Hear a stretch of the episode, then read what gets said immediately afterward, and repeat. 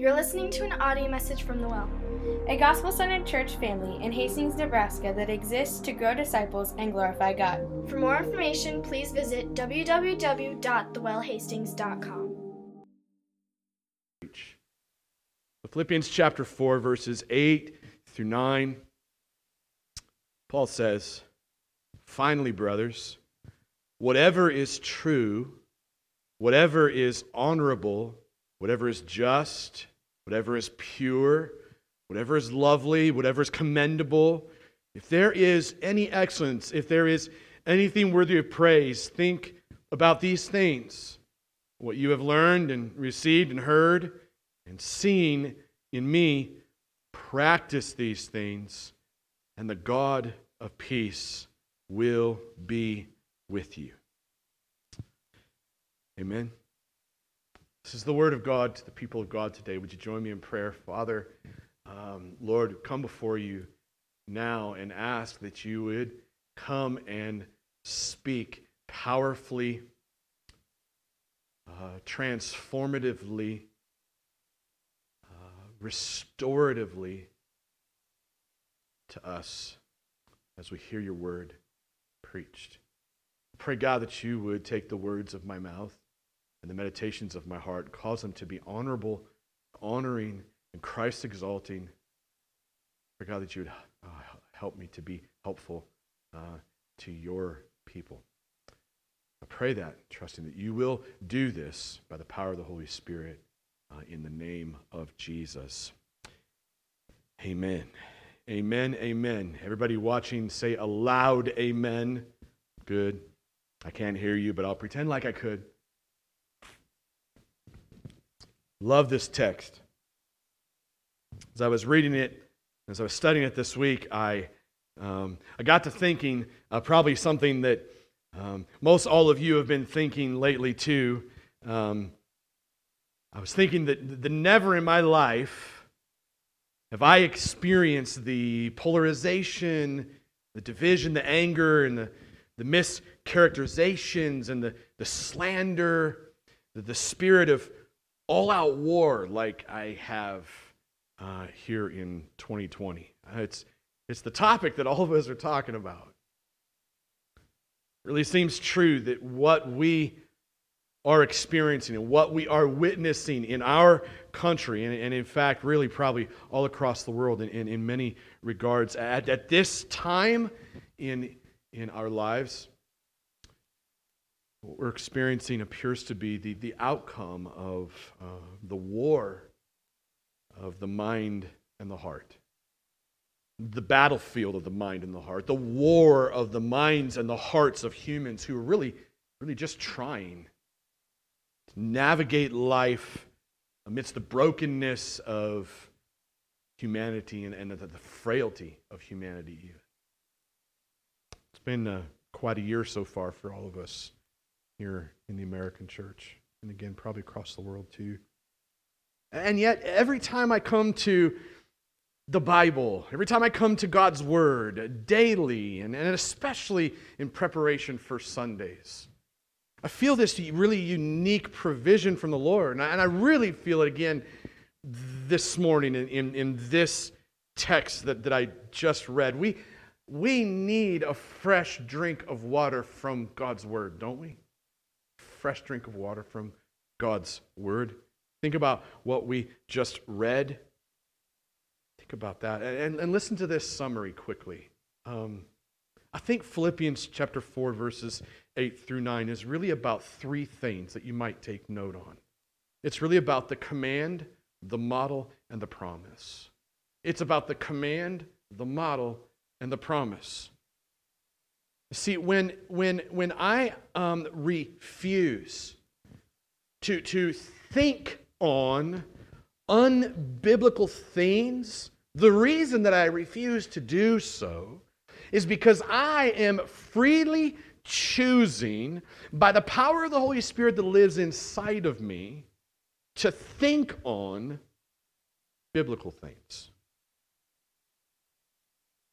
Think about discipleship too biblical discipleship And it really revolves around learning and receiving and hearing and practicing the model and the example of Christ. When I think about the promise in, in, in this passage, I, I think about this truth that the, the, the, the, the promise of the gospel is that the model is trustworthy and, and that, that the command is doable by, by the power of the Spirit of the crucified, risen, and returning Christ. What is true? What is honorable? What is just? What is pure? What, what is lovely? What is commendable? What, what, what is excellent? What, what is praiseworthy or worthy of praise? What, what, what, what is?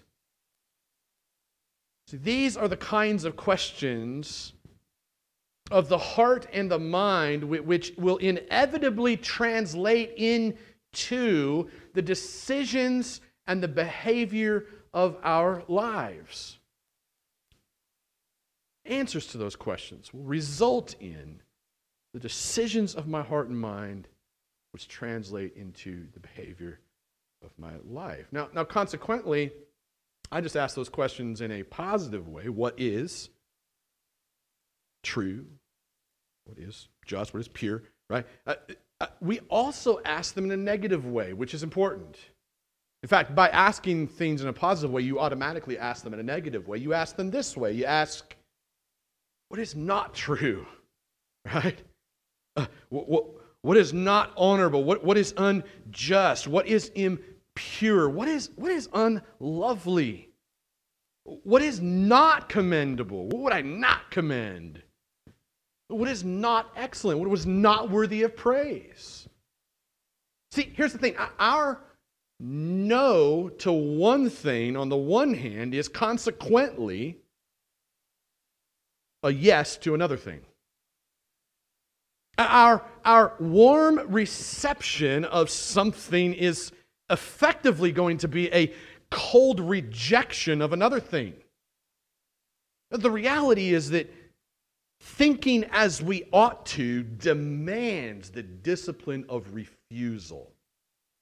Thinking as we ought to, receiving something, demands the discipline of refusal, saying no to something. The warm reception of a thought or a desire or, or, or a behavior or, or an act is going to inevitably lead to a cold rejection of a contrary thought or a contrary desire or a contrary behavior, contrary action. This, this is the basic description of a disciplined mindful and heartfelt reflection, and then the consequential outcome that every person lives with. This is to say that uh, human existence really is like a complex, uh, kind of a trichotomy of the, of the heart and the mind and the soul that then gets displayed in our day to day physical lives as we practice the ethics of our lives. Morals is what we believe and hold to, ethics is what we live out. So, how do you know what is true? How do you know what is honorable? How do you know what is just, what is pure, what is lovely, what is commendable, what is excellent, what is praiseworthy? On the other hand, how do you know what is untrue? How do you know what is dishonorable, what is unjust? How do you know what is impure? How do you know what is unlovely? How do you know what is not commendable? How do you know what is not worthy of praise? How do you know what is not excellent? Most believers, I think, would agree that Christians are called to answer these questions according to God's Word, according to the Bible. But the question is this what, what are you to do? What are you to do when you are confronted with other Christians, other human beings, asking the same questions, but are landing in a completely different place, a place of contradiction to your own convictions. Sadly, uh, sometimes in the church, we become uh, even more entrenched in our bubble like division. You know, like everybody that's in my bubble and thinks this way, we're a pack, kind of clique, you know. It's tempting, I think, for all of us to kind of just become more entrenched in that. Sometimes uh, we give in to mischaracterizations of our opponents because we nitpick things that they have said and we lock onto that and we miss other things. Sometimes we just work hard to kind of like fortify or build up kind of our ideology, our framework for how we see life, which sometimes we do that to the detriment of our theology, if that makes sense. Like, I think if we were to focus on fortifying our theology, our ideology would be subject to change, maybe. But sometimes I think we wind up fortifying our ideology, uh, maybe not as often our theology. Uh, we, we, retreat or, or we advance depending on our levels of passion, uh, for the convictions that we have. We feel convicted and convinced of whatever is true, whatever is honorable, whatever is just or pure, lovely or commendable or excellent or worthy of praise. We retreat and advance based on those levels of conviction. And in effect, what we do is we do just what Paul is saying to do here in verse 8. We think on these things. And we think on these things in the recesses of our hearts and, and our minds. And then what we do is we seek to live our lives in accordance with those things that we believe to be both good and true. What I'm describing here, I hope to describe, is what, what I would call the battlefield of the mind. And in this battlefield of the mind, I don't think anybody wants to be double minded.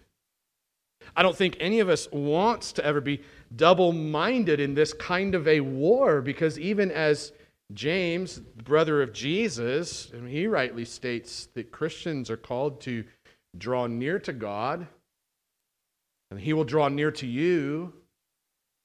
Cleanse your hands, you sinners, he says. Love James. Cleanse your hands, you sinners. I always thought, like, if James was my pastor, I think I would probably be offended often because he is so straight, so black and white.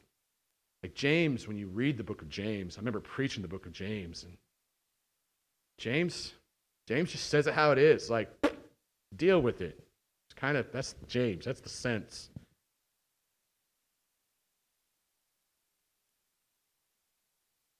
Cleanse your hands, you sinners. Purify your hearts, you double minded, he says. And the battlefield of the mind is, is ripe with potholes of, of sinful impurity that divides the convictions of our hearts and, and our minds. And, and here's the thing when you think about that kind of a division that can happen inside of our hearts and minds, it reminds me that no war is ever going to get won very well when the house of my heart and your heart, my mind, your mind, no war is going to get won when the house of our hearts and minds are divided against themselves. Apostle Paul appears uh, to agree with that thought throughout his letter to the Philippian church. He knows that the threat of double mindedness, a house divided against itself, it exists not just out there, some other church family, not, not just out there in the dirty old world, but it actually exists right there within the church at Philippi. And, and it was especially evidenced in the previous verses that we studied last week, in verses 2 through 7 of chapter 4, especially evidenced in the physical lives of the church family, um, where the Apostle Paul gently but, but resolutely and, and very firmly confronted the disagreement and the division between Euodia and Syntyche a mind, a family, a marriage, a team, a friendship, a church, a country. will not stand when it's divided against itself. We know this to be true. Abraham Lincoln quoted that as well, if I remember right. Let's not forget. Let's not forget the, the, the apostle Paul, and he slowly built his case all throughout this letter, right? All throughout this letter to the Philippian church, slowly built his case, beginning with his purpose, his, his call for Christians to live their lives as citizens of heaven, not citizens of Rome or Philippi, citizens of heaven, in a manner that is worthy of the gospel of Jesus Christ. Chapter 1, verse 27. Out of that purpose flows three clusters of major issues, right? Self centeredness and pride in verses 3 through 4 of chapter 2. Complaining and arguing, verses 14 through 15 of chapter 2. Disagreement and division, verses 2 and 3 of chapter 4. We got those three main issues that flow out of the purpose. And then as he confronts those three main issues, uh, he also gives three really awesome uh, remedies, right? Uh, Christians are to put on the mind of Christ to combat the temptation of self centeredness and pride. To put on the mind of Christ, verses 5 through 8 of chapter 2. Uh, Christians are to work out their own salvation in Christ as they resist the temptation towards complaining and arguing. Is there not enough temptation to complain and argue today, right now? We resist that by working out our own salvation in Christ. And finally, he says, hey, Christians, um, you, can, you can resist and, and, and, and reject the division and disagreement in you if you were to stand firm in the joy and the peace of the Lord Jesus Christ, according to verse 1 through 7 of chapter 4. So,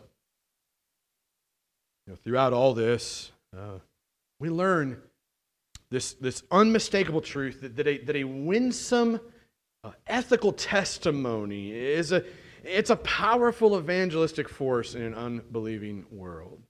A winsome ethical testimony. That, that, that is a powerful evangelistic force in an unbelieving world. And yet, yet, we are left with the dilemma of trying to rightly and wisely discern how to live out what we believe is actually true and honorable, and just and pure and lovely and commendable and excellent and praiseworthy. Sometimes, oftentimes, maybe in ways that are counter or contrary to other well meaning professing Christians as we reject what they believe without rejecting them as human beings who have been created in, in the image of God, who possess the spirit of the same living God that we do. Remember, that's the immediate context of what Paul is saying here. It's the immediate context of Paul's words in verses 8 through 9, right? Conflict, disagreement, division. It's seeped in through the, the virtual walls of the Philippian church. How are we supposed to synthesize all of what Paul is saying here? How do we live our lives as citizens of a heaven in a manner that is worthy of the gospel of Jesus Christ? How do we resist self centeredness and pride? How do we resist complaining and arguing and disagreeing and division? How do we do that? How do we how do we put on the mind of Christ and how do we work out our own salvation in Christ and how do we how do we stand firm in the joy and the peace of Christ? Well, I think Paul's simple answer to those complex questions because we humans are complex is simple answer. We saw some of it last week is just simply fortify yourself in the gospel. Fortify yourself in the gospel. And the way that you fortify yourself in the gospel, if you catch the image of a fort with four walls and a roof, fortify yourself in the gospel. Those four walls of the gospel would be peace twice over, peace on the right, peace on the left, joy in the back, reasonableness in front, prayer over the top. That was the image that I tried to preach through last week. To fortify ourselves in the gospel. Peace on the right, peace on the left, joy in the back, reasonableness in the front, prayer on top. And when, when we do that, as we do that, the way that we do that is by taking our place at the foot of a bloody cross in the doorway of an empty tomb in light of the hope of heaven. Those are intentional words. I use them every week. Foot of a bloody cross, kneeled down. Doorway of an empty tomb, looking through and seeing the victory we have. Light of the hope of heaven, meaning it's shining down, it's enlightening our souls. It's reminding us that we have heaven. This earth is not our kingdom. Just in case Paul hasn't been clear enough to this point, what he does now in the verses in front of us today he explains that Christians must commit themselves to thinking on things that are true and honorable and just and pure and lovely and commendable and excellent and worthy of praise, right? That's the command.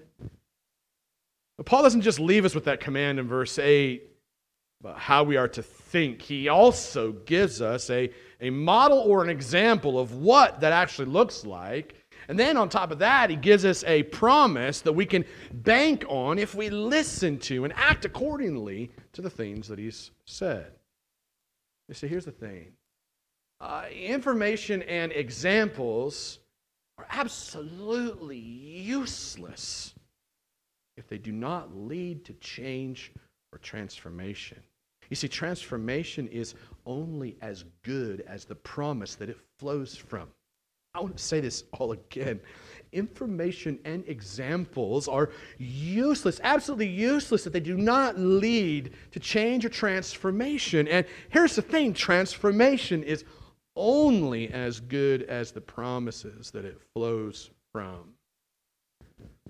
Think about it this way uh, what was once true, what was once honorable, what was once just, what was once pure, lovely, commendable, excellent, worthy of praise, what was once all those things to the unregenerate, unbelieving heart and mind, is necessarily going to be transformed at the moment of salvation. But it's not like it's yet perfected because we're not in heaven yet. And, and until we arrive in heaven, we, we're going to be in continual need of sanctification, which is this big theological word for growth, change, transformation. It happens as we are conformed more and more into the image of Christ Jesus.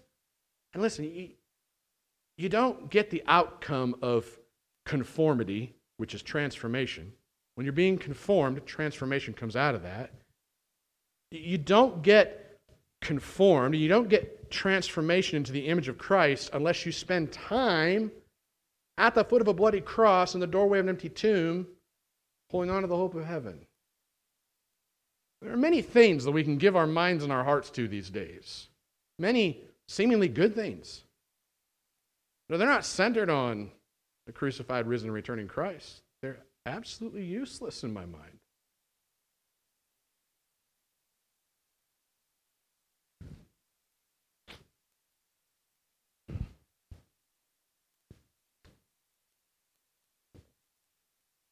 Want to be conformed more and more into the image of Christ, who is the absolute pristine essence, point of the Apostle Paul's command, model, and promise here.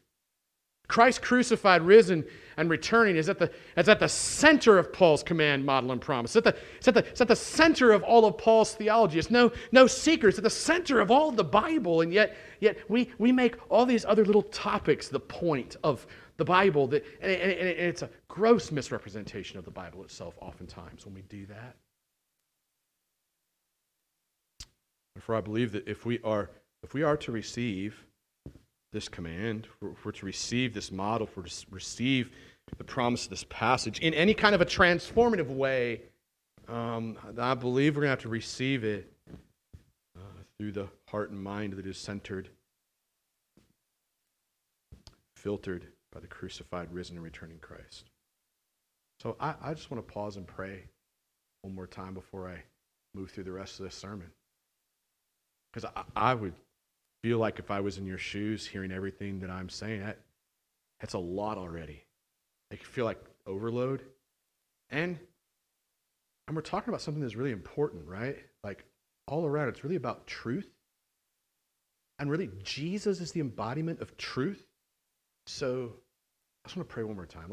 Bow with me, please. Father, uh, Lord, um, Lord, ask that in the rest of our time together in scriptures here, Lord, that you would come by the power of your Spirit and remove deception, lies from the enemy, fear, that you would bust through strongholds that have been deeply rooted for a lot longer than I've been alive in some people, I think.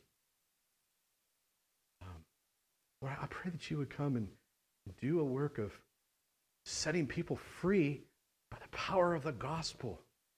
Lord, let us not misuse that word freedom and strip it of its gospel power. Father, please come now by your Spirit and do that work. I trust you to do what, what none of my words could ever do, but only your word could do. Take the divided hearts and minds that might hear this message. Please, Father, um, unite them and mend them back together by the power of the gospel, I pray. In Jesus' name. Amen. Look at the command of this text. Look at the command in verse 8. Like the command of this text is to think on these things, right? Uh, whatever is true, whatever is honorable, whatever is just, whatever is pure, whatever is lovely, whatever is commendable. If there's any excellence, if there's anything worthy of praise, think about these things. Once again, natural conclusion of this line of thinking is that when we think on these things, we reject thinking on those things that are contrary in nature. So, so when I reject something as unbiblical, just the way here's the way I work. When I reject something as unbiblical, and I say, nope, not biblical, not listening to it, when I reject that, it's because I am refusing to think on unbiblical things. And, and I am choosing freely to think on biblical things instead. Like, let's take each one of these in here. Let's just think about them for a minute. I can't do a real in depth study on them because we don't have time. But you could do a six to eight week series on the key words of this, verse 8. I'm just going to give you a brief flyby and then encourage you to go look some more. To think on truth, is to meditate on Christ. It's to meditate on the Word of God. It's to meditate on the gospel. That's what it means to, to think on truth. To think on what is honorable is to chew on whatever is morally excellent, morally dignified, morally noble. To think on what is just is to think about righteous and right things, to think on what is pure is to actually ponder whatever is not tainted with evil, especially the kind of evil that sexual impurity brings. To think on what is lovely is to, is to like have your mind completely captivated by moral and aesthetic beauty. To, th- to think on whatever is commendable is to be preoccupied with high moral conduct. We are to let our minds continually dwell on, ponder on, think on things that are morally excellent and praiseworthy without ceasing. That's the sense of all of this. It's a command. It's a very non negotiable, black and white kind of a command. There's no relativism here whatsoever. No getting around what Paul's saying. But obviously, obviously there's going to be some nuance, right? Obviously, there's going to be some nuance depending on the circumstances of your life, okay? There's nuance in application. Um, there's no relativism in truth. All truth is true. but there may be some truth that is not necessarily applicable, maybe not necessarily helpful to my life right now or to your life right now. what might be helpful to you may not be helpful to me right now, right? So, in that way, while that feels like relativism, that's not necessarily relativism, that's nuance, I think. Think.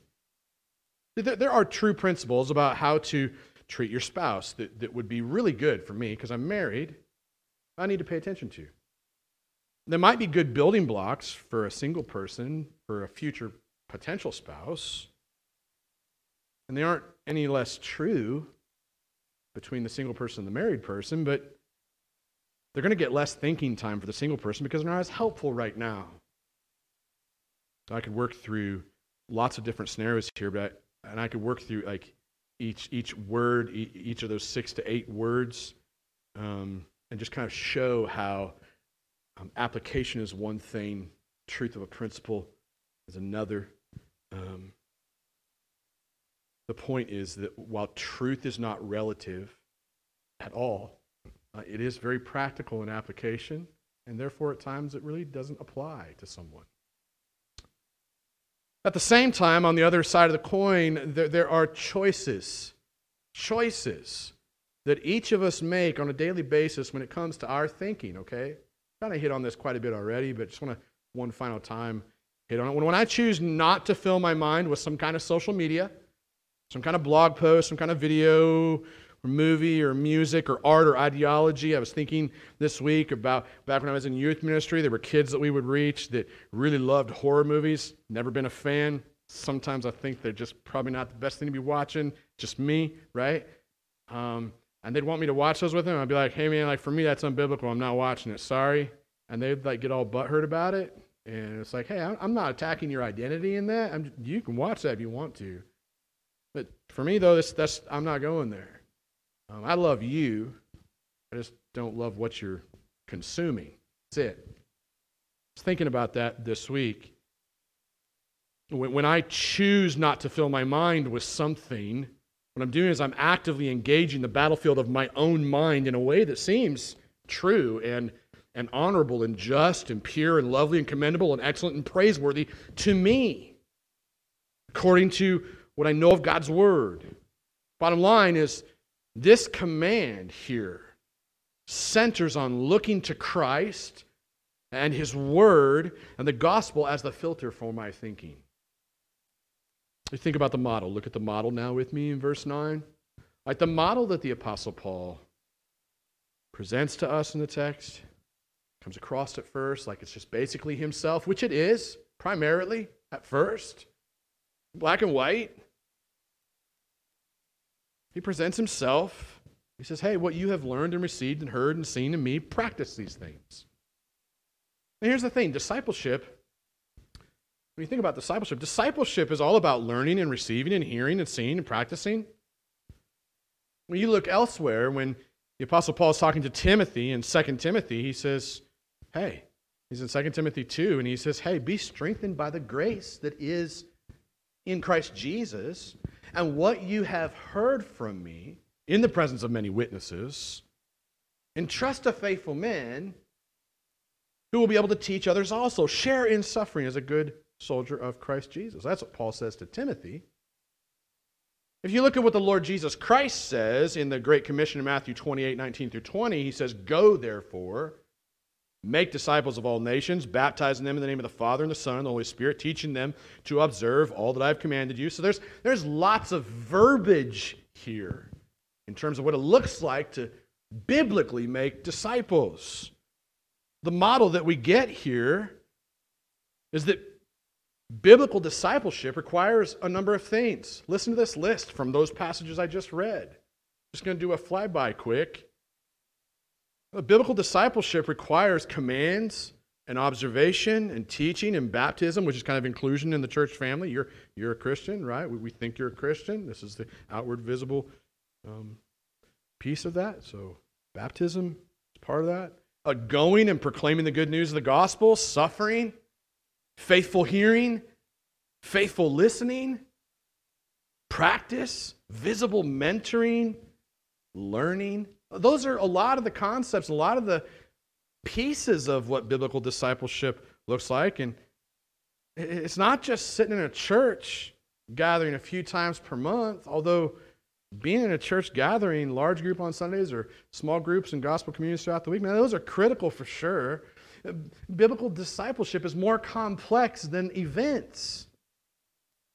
At the end of the day, the Apostle Paul, when he gives himself as the model of discipleship to the Philippians here, what he's doing essentially is he's commanding them to think rightly, just as they has learned, have learned and received and heard and seen in him. They're supposed to put into practice what he has modeled for them. What, what Paul is essentially saying um, is he's saying, Come follow Christ as I follow Christ. That's echoing what he said to the Corinthians in 1 Corinthians 11 1. Come follow Christ as I follow Christ. So essentially, the model is Christ through an imperfect human being. Here's the thing we all know that commands and examples fall short unless there's a rock solid promise to bank on. Think about that. Commands and examples, they fall short unless there is a rock solid promise to bank on. Look at the promise in verse 9. After Paul gives this command to think this way, and after giving the Philippians himself as their model to follow, Apostle Paul solidifies everything with this promise when he says this. He says, The God of peace will be with you. Listen to this again. The God of peace will be with you. What Paul does is he implies the same kind of promise to Timothy. You go back to that text about discipleship from uh, 2 Timothy 2. Paul kind of implies the same thing there. It's not as forceful in the original language, but it, there's an implication of it when he says, Be strengthened by the grace that is in Christ. It's kind of shorthand for be strengthened by the gracious presence of Christ. Furthermore, the same kind of promise, um, again, it's threaded for sure much more forcefully in the original language. Um, in Jesus' words back in the Great Commission, since I res- referenced that earlier, to his disciples, when he tells them, Go and make more disciples, what does he say at the very end? Behold, I am with you to the end of the age. You see, the promise makes the model genuine and the command achievable. I want to say that one more time. The promise makes the model genuine, and it also makes the command achievable. Commands and models in the Bible are always empowered by promises, and not just any old promises, but oftentimes it's the promise of God's very presence. Notice back in Philippians, again, 4 9, that promise That promise in 4 9 is different than the one in 4 7. 4 7, the promise of peace in 4 7 is a lesser promise, and the bigger promise is the presence. So he starts out with the lesser, argues to the major. So starting with the major, arguing to the lesser. Okay, so let me say it this way 4 7, verse 7 of chapter 4, he says, The peace of God, which surpasses all understanding, will guard your hearts and your minds in Christ Jesus. Talking about the peace of God being with you to guard your hearts and minds. Talking about peace as a commodity. That's a lesser thing, something you can get, right? Um, but you could also lose. 4 9 shifts. He started with the lesser, he moves to the major. Now, the major is the God of peace will be with you. You see, what he's saying is that the very presence of God is promised to those who think on these things and follow Paul's godly model. And this means that the crucified, risen, and returning Christ must be at the center of our thinking and our earthly examples. By way of conclusion and just some applicational thoughts. Um, Put yourself back in the context now of the letter to the Philippians. I will say it always bugs me when someone takes a word or a text out of context. Yo, you've heard me long enough, you know that. Bugs me because it's unfaithful to God's word. Proof text, some plan or thought, without giving any thought to the context bothers me. I think it bothers the Lord too.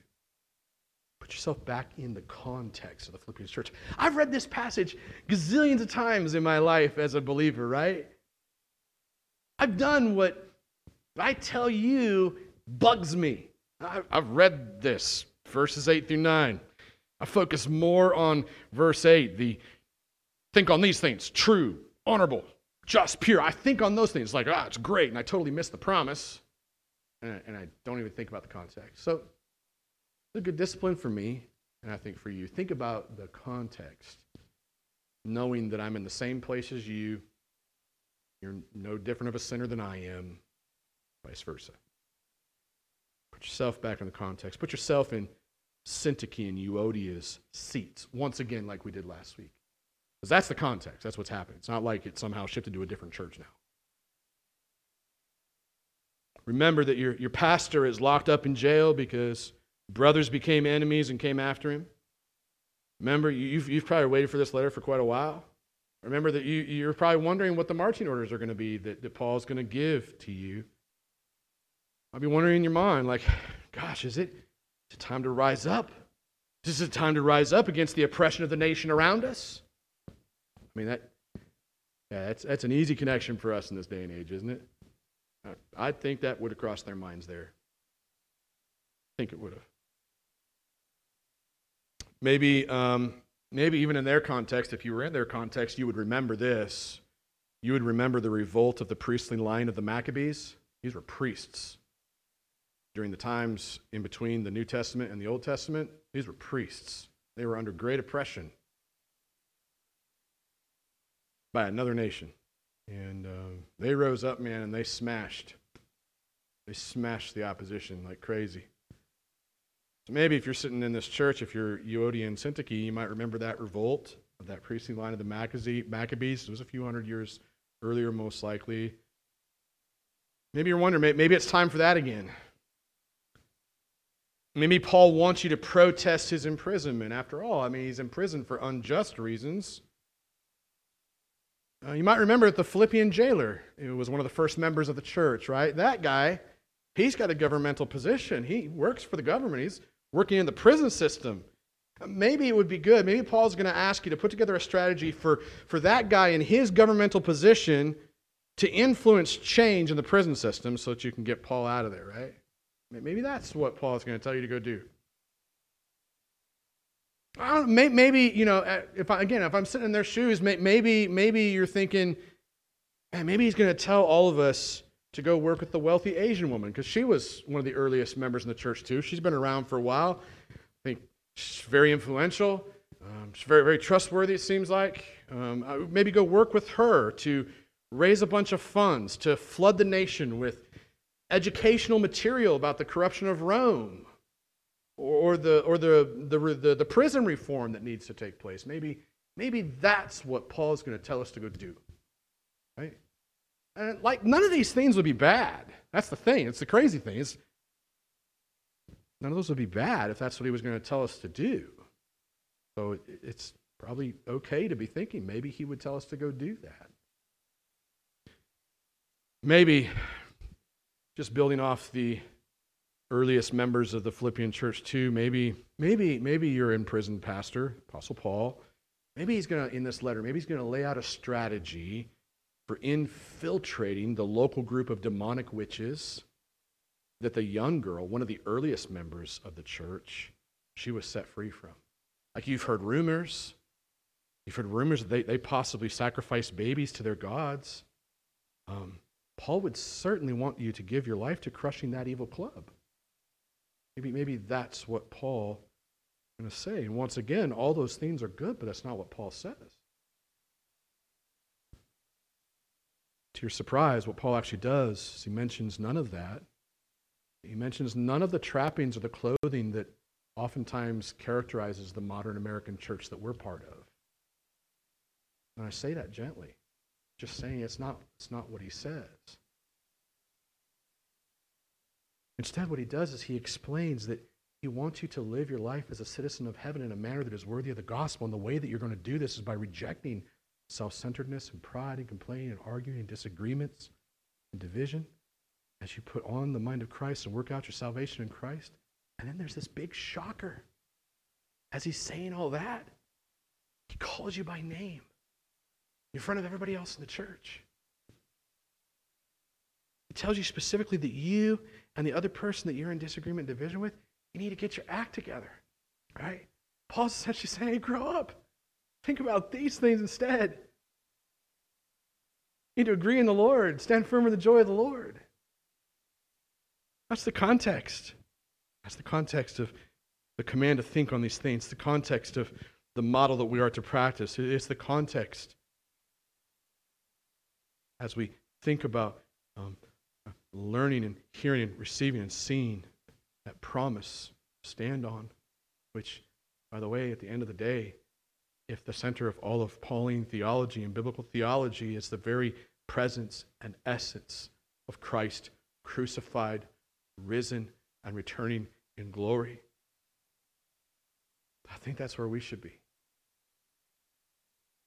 I think it would have been a shocking moment for the Philippian church, to say the least. I don't think it should be any less shocking for us.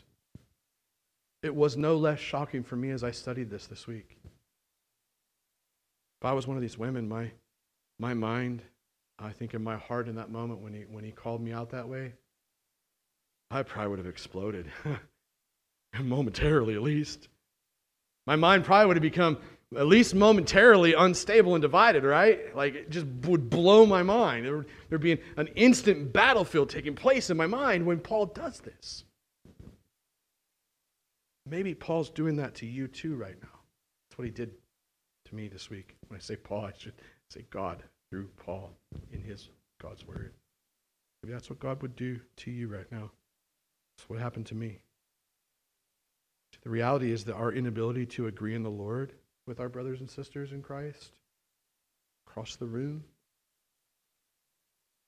our self centeredness, our pride, our, our, complaining, our arguing, our disagreements, our, our own divided minds.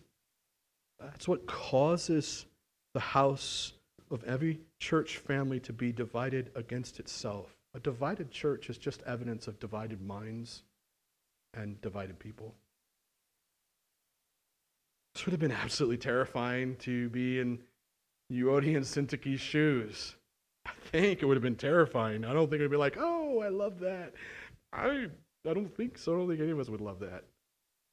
I don't know if any of us love maybe the feeling that we're having right now as we're thinking through this. I don't.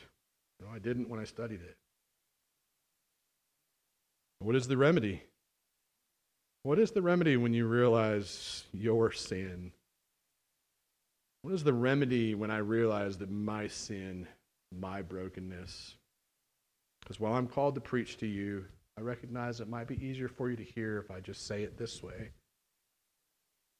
What is the remedy for realizing that my own sin and my own brokenness causes this? How do I move forward now in the battlefield of my mind if I'm in Euodia and Syntyche's shoes? And the answer, as I have said all along, is centered on Christ crucified on my behalf. I should have been on that cross. It's centered on the, the picture of Christ risen in victory over Satan, sin, and death. Death was coming for me, sin had overwhelmed me, and Satan had me in his clutches. But that tomb is empty because Jesus came back to life, which means that there ain't no grave that can hold me down. The answer is Christ returning in glory to take me home to heaven. So I look forward to. I, don't look forward to a better political system here. I, I don't look forward to better society. I don't I want that. I don't look forward. I look forward to heaven. I know that this earth is broken. I know that this earth is not my home. I know that this nation is not my home. I'm thankful I was born here. I know it's not my home. My home is in heaven. I look forward to that. Heaven. No more sin. No more brokenness. No more tears. No more pain. No more division. No more broken politics. No more broken society. No more abortion. No more unjust prison systems. No more of any of the things that we see. Doesn't mean that I get to just retract from all those things. Do not mischaracterize me. Just say, I look forward to heaven. Because of that, I'm able to live an ethical life, engaged in the things of this life, motivated and based on that kind of a saturation. I must put on the mind of Christ. I must work out my salvation in Christ. I must stand firm in the joy of Christ. I must think on these things, practice what I have learned and heard and received and seen, and stand on the promise of the indwelling presence of the lion of the tribe of Judah. And in this way, what happens is I will wind up living my life now as a citizen of heaven in a manner that is worthy of the gospel as I take my place alongside other blood bought believers at the foot of a bloody cross in the doorway of an empty tomb and in the light of heaven. Amen.